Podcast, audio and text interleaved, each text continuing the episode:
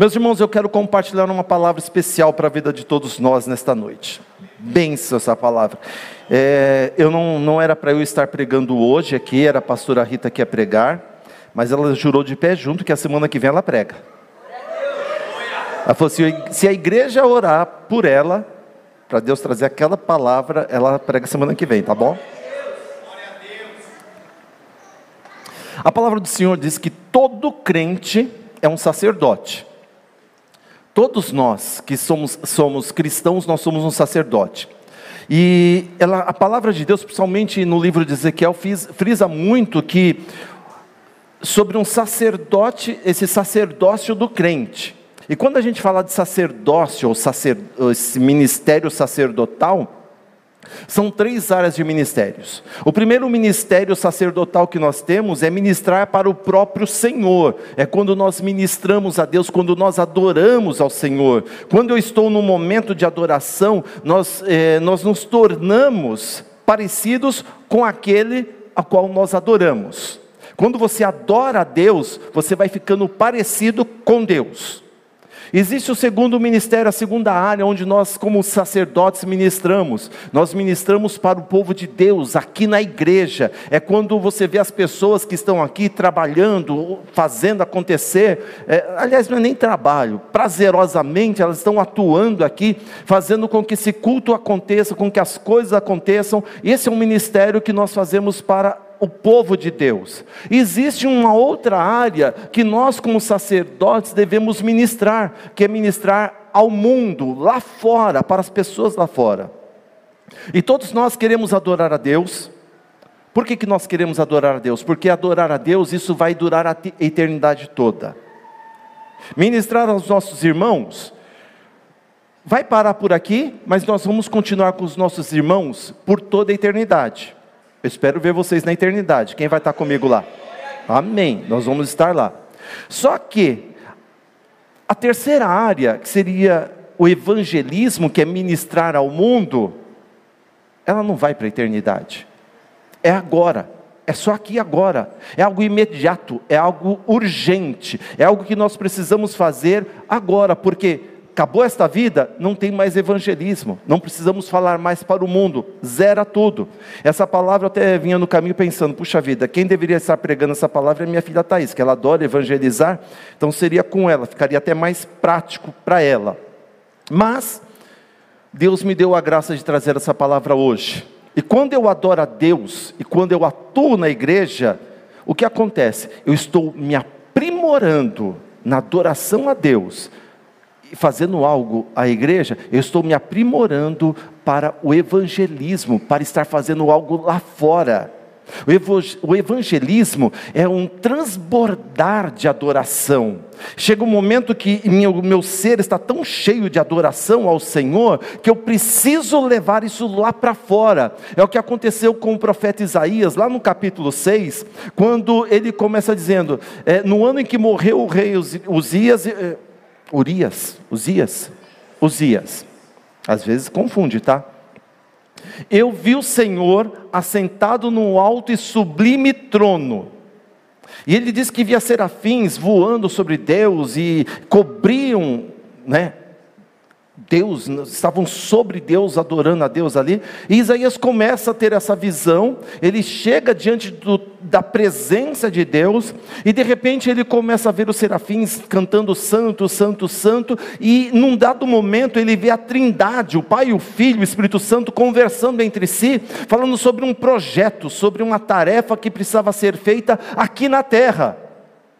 E, e ali Deus, diante da Trindade, dos anjos, ele pergunta, a quem enviarei? E Isaías está naquele momento de adoração, vendo Deus, na presença de Deus, ele sente o coração de Deus, a necessidade que Deus tem naquele momento, porque quando a gente está na adoração, o nosso coração se une ao coração de Deus, e o coração de Deus se une ao nosso coração, e Isaías fala assim, envia-me a mim. Porque ele estava num momento tão profundo de adoração diante do Senhor, que ele sentiu o que Deus sentiu e falou assim, pode me mandar que eu vou falar às nações, pode me mandar que eu vou. Qualquer um que adora, qualquer um que vê o Pai, vê o coração de Deus, ele não quer ficar lá nesse lugar, ele quer levar esse lá para o mundo. A gente quer levar esse lugar, esse Deus que nós servimos para o mundo. Eles querem levar esse momento que nós vivemos aqui, esse momento de adoração ao Senhor, esse momento de comunhão com Deus, levar para os outros lá fora. Eles querem que as pessoas vejam, que as pessoas provem, como nós cantamos, a bondade do Senhor, o que Deus tem para nós. A adoração é esse grande privilégio que nós temos, que o mundo não tem. Não é uma coisa de louco. Vamos falar a verdade, né, gente? É uma coisa de louco o que a gente está fazendo aqui. Por quê? Geralmente a gente aplaude alguém que a gente vê, a gente adora alguém, alguma coisa que a gente vê, mas aqui a gente não está vendo Deus. Mas o mais legal é que a gente sente esse Deus. E quanto mais eu adoro, não estou falando de, só de cantar não, querido, estou falando de adoração. Quanto mais eu adoro, mais ele se manifesta, a presença de Deus vem. E Deus tem derramado esse ministério de adoração em nossos corações. Mas Deus, vou falar um negócio para você, Deus não busca adoração. O que, que Deus busca? Adoradores. Deus quer gente, Deus quer pessoas. Adoradores são pessoas transformadas. Adoradores são aquelas pessoas que tiveram um encontro com o Senhor, tiveram suas vidas restauradas, e agora eles querem andar num relacionamento íntimo, profundo com Deus. E Deus olha para essas pessoas e fala assim: olha, é isso que eu desejo, é esse tipo de gente que eu quero. Isaías, profeta Isaías, no capítulo sessenta, no versículo dezoito, o profeta está falando assim: os teus muros chamarás salvação, e as tuas portas ou portões chamarás louvor. Aqui ele está nesse texto, está descrevendo o povo de Deus, como se fosse uma, uma cidade, entendam bem, uma cidade. Os muros dessa cidade se chama salvação, e as portas para entrar nessa cidade se chama louvor. Os muros é a salvação de Deus para nós, que protege a gente, que a gente entra nesse ambiente de Deus. Mas para eu poder entrar nessa salvação de Deus, nesse ambiente de Deus, aonde Deus está, nessa cidade de Deus, eu preciso ter o quê? Eu preciso passar pela porta. E o que é a porta? A porta são os louvores que a gente dá ao Senhor. A porta, quando a gente começa a louvar a Deus, as portas da cidade de Deus se abrem para nós, e a gente entra nessa proteção de Deus, na salvação de Deus, no cuidado de Deus. É onde Deus está para se misturar com o seu povo. Olha que frase linda essa, viu, Brenda? A gente entra num lugar onde Deus está, onde Ele se mistura com o seu povo. Essa presença de Deus que a gente está sentindo aqui, é Deus descendo lá do seu alto e sublime trono, conforme Isaías disse no capítulo seis, Ele vem aqui até, até nós, e Ele se mistura junto conosco nesse momento de adoração. Louco isso! Como diria outros, irado! Não é isso? É sensacional essas coisas. Então nós entramos por esses portões com ações de graças, com louvor em nossos corações. E a presença de Deus vai aumentando, vai aumentando. Você vai louvando e vai entrando na presença de Deus. E a presença de Deus vai se manifestando. E isso tem que ser a nossa ambição. A cada momento que a gente passa com Deus, no louvor, na adoração da nossa vida, a gente vai se colocando diante de Deus, e a presença dEle vai aumentando, e você começa a viver todos os dias, todos os momentos com Deus. Em todas as igrejas hoje a gente vê falar muito sobre culto de adoração. Hoje é o nosso culto de adoração, já viu isso? Quem já viu isso? A gente até usa aqui também, mas nem sempre a adoração acontece nesses cultos. Por quê, pastor? Porque a adoração é um lugar muito íntimo de relacionamento com Deus. Relacionamento. Adoração é estar na presença de Deus. Adoração é entrar nesta presença de Deus com louvor.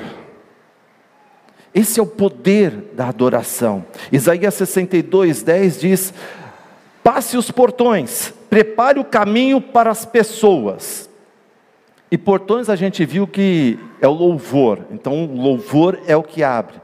Então ele diz: passe os portões, prepare o caminho para as pessoas passarem por isso. Porque algo acontece quando o povo de Deus se torna um povo de adoração. Quando a gente começa a adorar ao Senhor, Esquece cantar. Quando a gente começa a adorar ao Senhor, as pessoas vêm.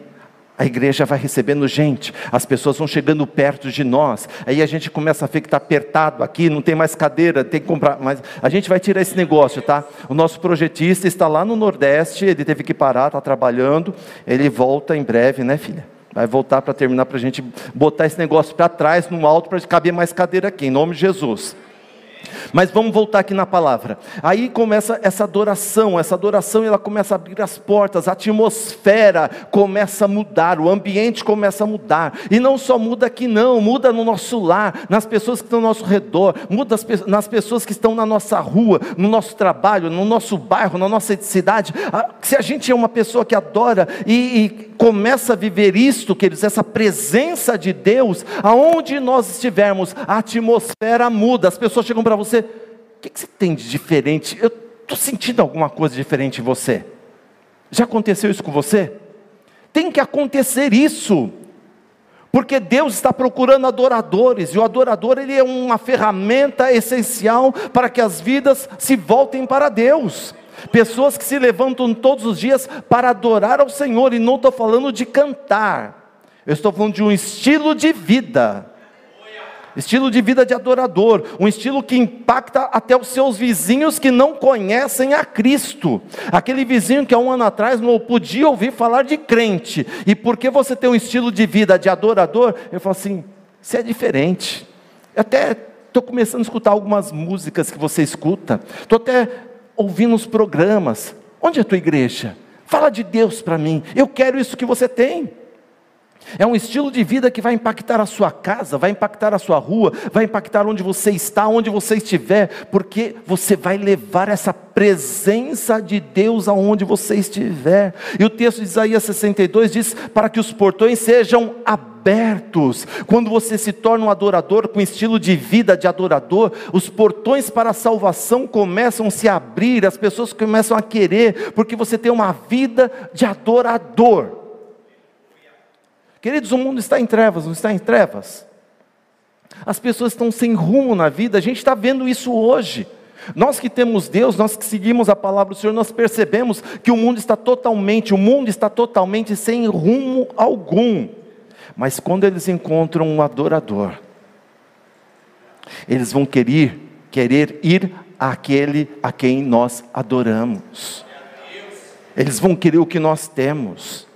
Aí a gente se apresenta, se apresenta diante de Deus com ações de graças, com louvor, com adoração. Vamos entender ações de graças. O que é ação de graça? Ação de graça é a, res, a nossa resposta aos atos de Deus, ao que Deus faz.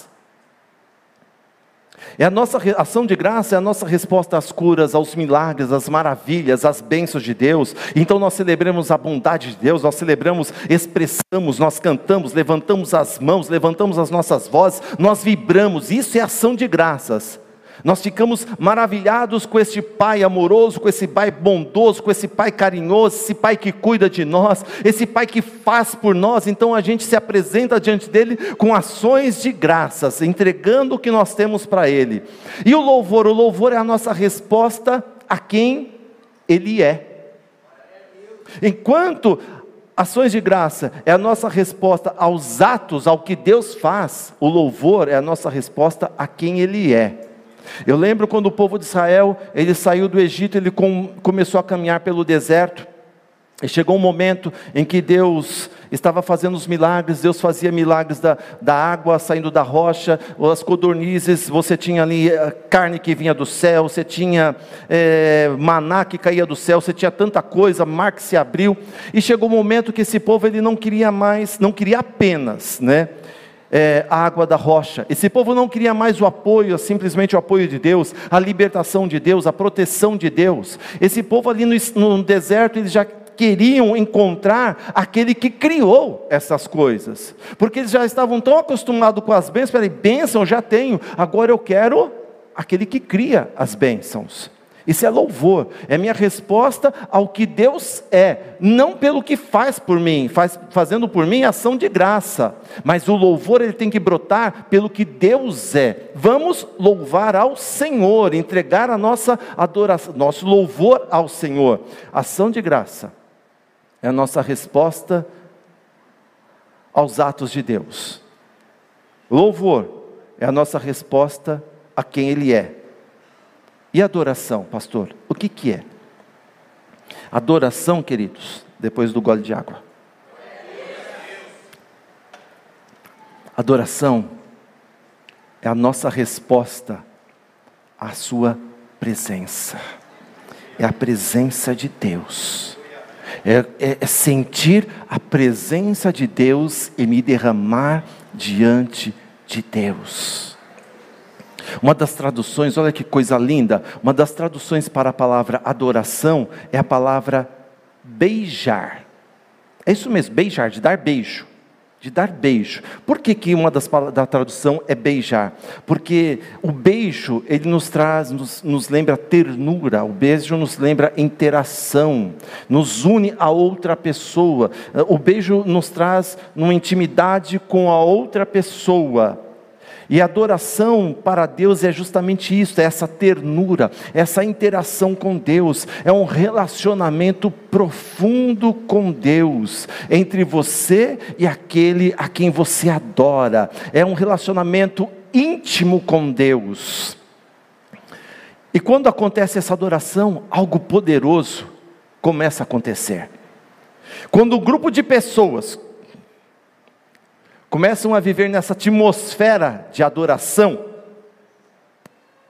e começam a entender melhor o coração de Deus, o desejo de Deus, o desejo de Deus passa a ser o nosso desejo.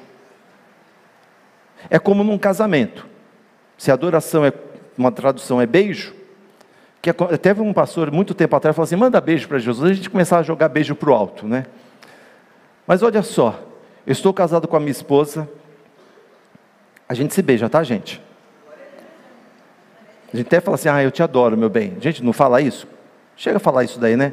Então o que acontece? A gente está casado, então nesse tempo que a gente está vivendo, a gente sabe o que um outro deseja, qual a necessidade, a gente percebe isto, percebe essas coisas, ela percebe algumas necessidades minhas, eu percebo a dela, e o que acontece? A gente vai suprindo isto, porque a gente está nesse relacionamento de marido e mulher, casado, um só.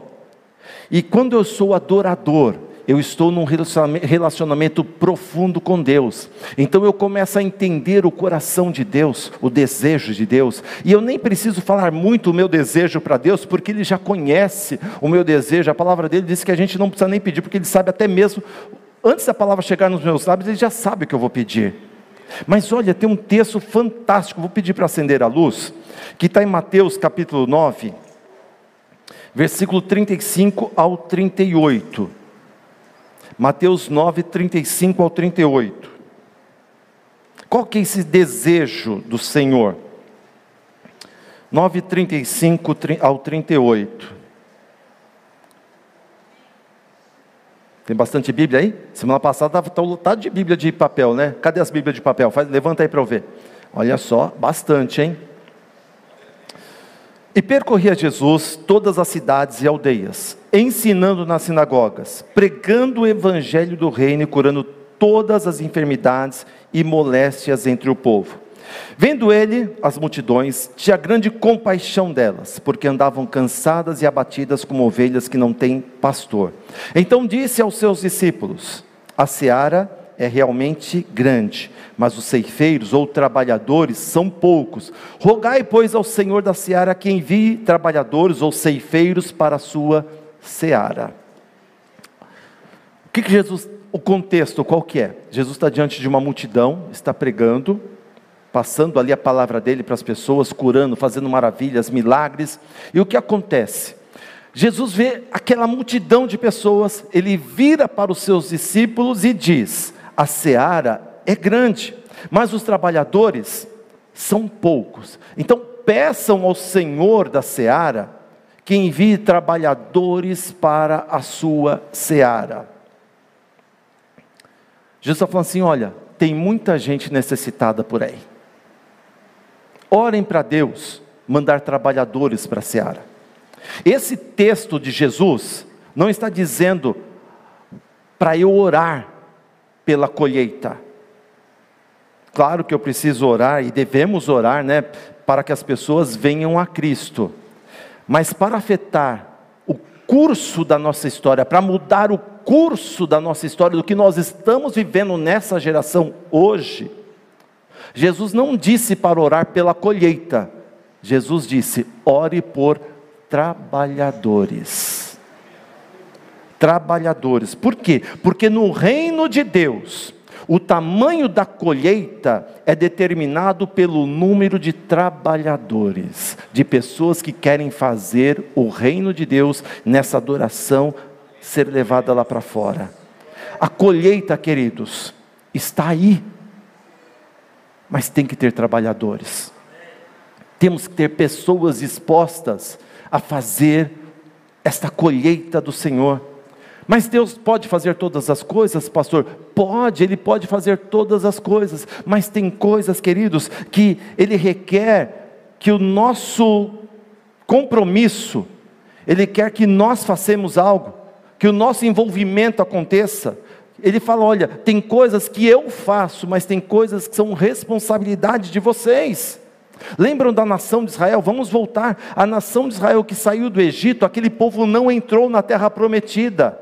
Por que que eles não entraram na terra prometida? Deus falhou? Foi culpa de Deus? Deus falou assim, não, vocês não vão entrar e acabou, foi isso? Não, eles falharam em colaborar com Deus. No meio do caminho, eles começaram a murmurar, se distanciaram de Deus, eles perderam essa adoração ao Senhor, esse relacionamento profundo com Deus, e acabaram não entrando na terra prometida.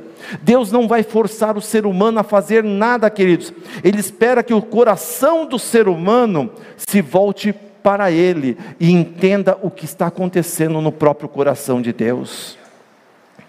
É interessante que essa palavra que Jesus disse, olha, peça para que o Pai mande trabalhadores ou envie trabalhadores. E essa tradução pode, dessa palavra mandar, pode ser empurrar com força. É quando você empurra com força. Jesus está falando assim, olha, peça para o Pai empurrar com força trabalhadores. No capítulo dez, Jesus está a partir do capítulo dez de Mateus, Jesus usa essa mesma palavra quando Ele fala para expulsar demônios. Ele está usando essa mesma palavra de mandar. Então Jesus fala assim, empurre com força para fora o demônio. Então Ele está dando uma autoridade para nós, para fazer isso com força, empurrar com força. E, está, e Jesus está nos lançando nesta grande colheita, e nós precisamos fazer a colheita do rei, do rei acontecer. Mateus capítulo um, versículo sete, um e o sete, Jesus então, depois de falar sobre essa colheita, Ele começa então a dar algumas instruções para os seus discípulos, Ele começa a equipar os seus discípulos, olha, vocês vão fazer discípulos, vocês vão expulsar demônios, vão fazer milagres. Ele diz, vão, no versículo sete, vão e façam acontecer, levem o reino de Deus. O que que Jesus fez? Estava dizendo literalmente para eles, vocês oraram ao Pai, para que o Pai enviasse trabalhadores, e o Pai viu que vocês são os trabalhadores.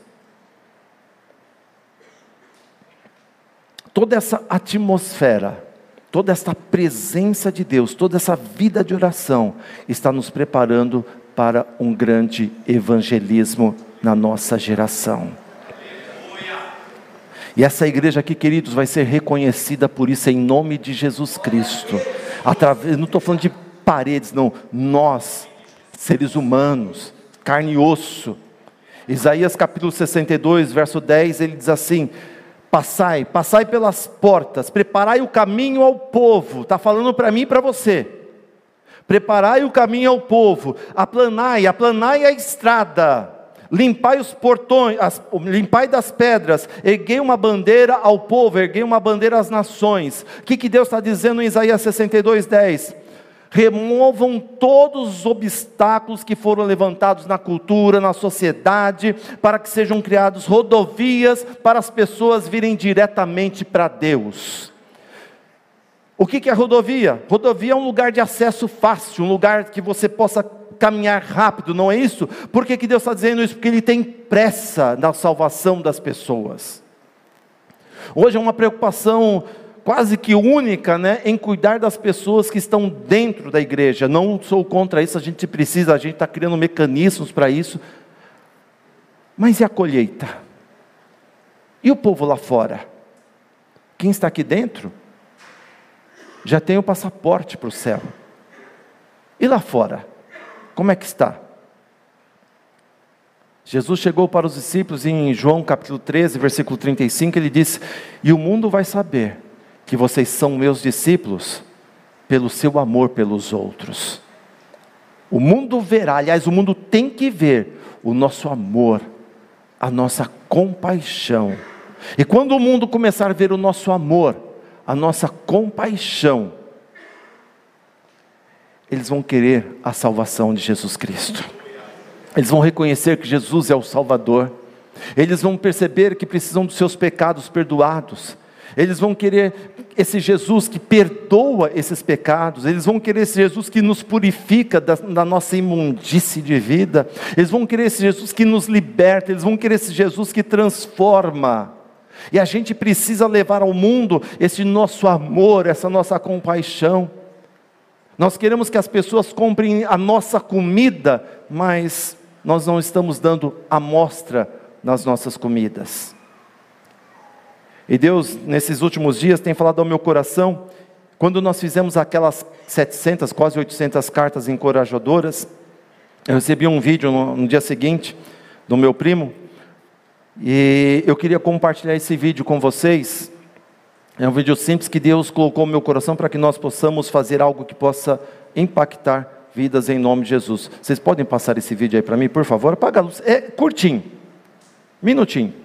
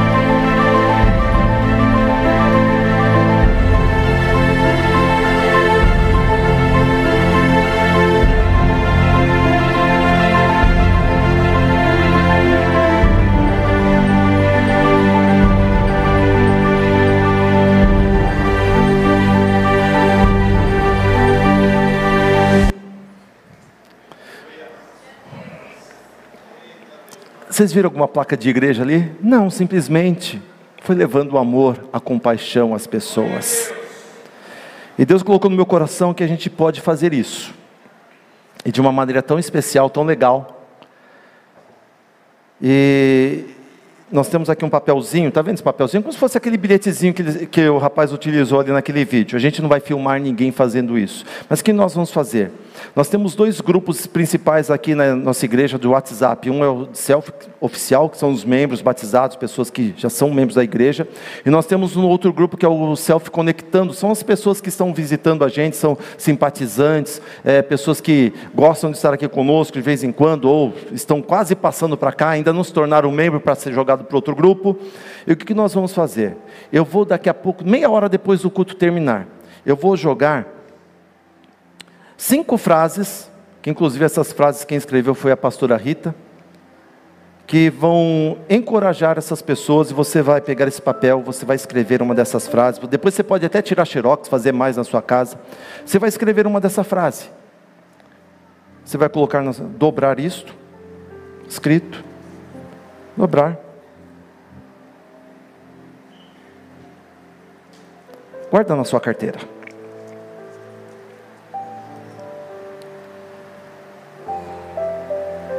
Como você está cheio da presença de Deus, Deus vai falar num momento assim, para aquela pessoa.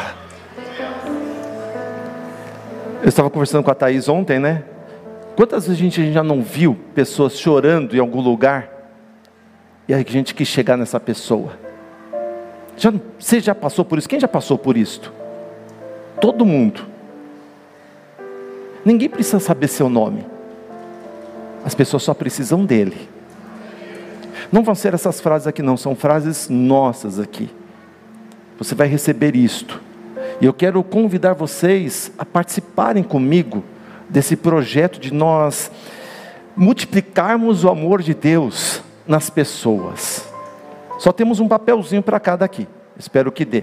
Éder está com a equipe aí, pessoal? Se você quer esse papel, se coloca de pé, que a gente vai entregar para você. E conforme você for pegando, você se assenta, tá? Eles vão partir daqui, daqui para frente, já vão lá para o fundo, rapidinho. Pegou, senta a gente, para a gente saber quem já pegou, quem não pegou.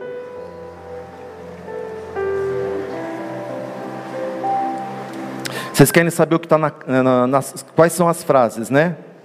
Querem mesmo? A frase um.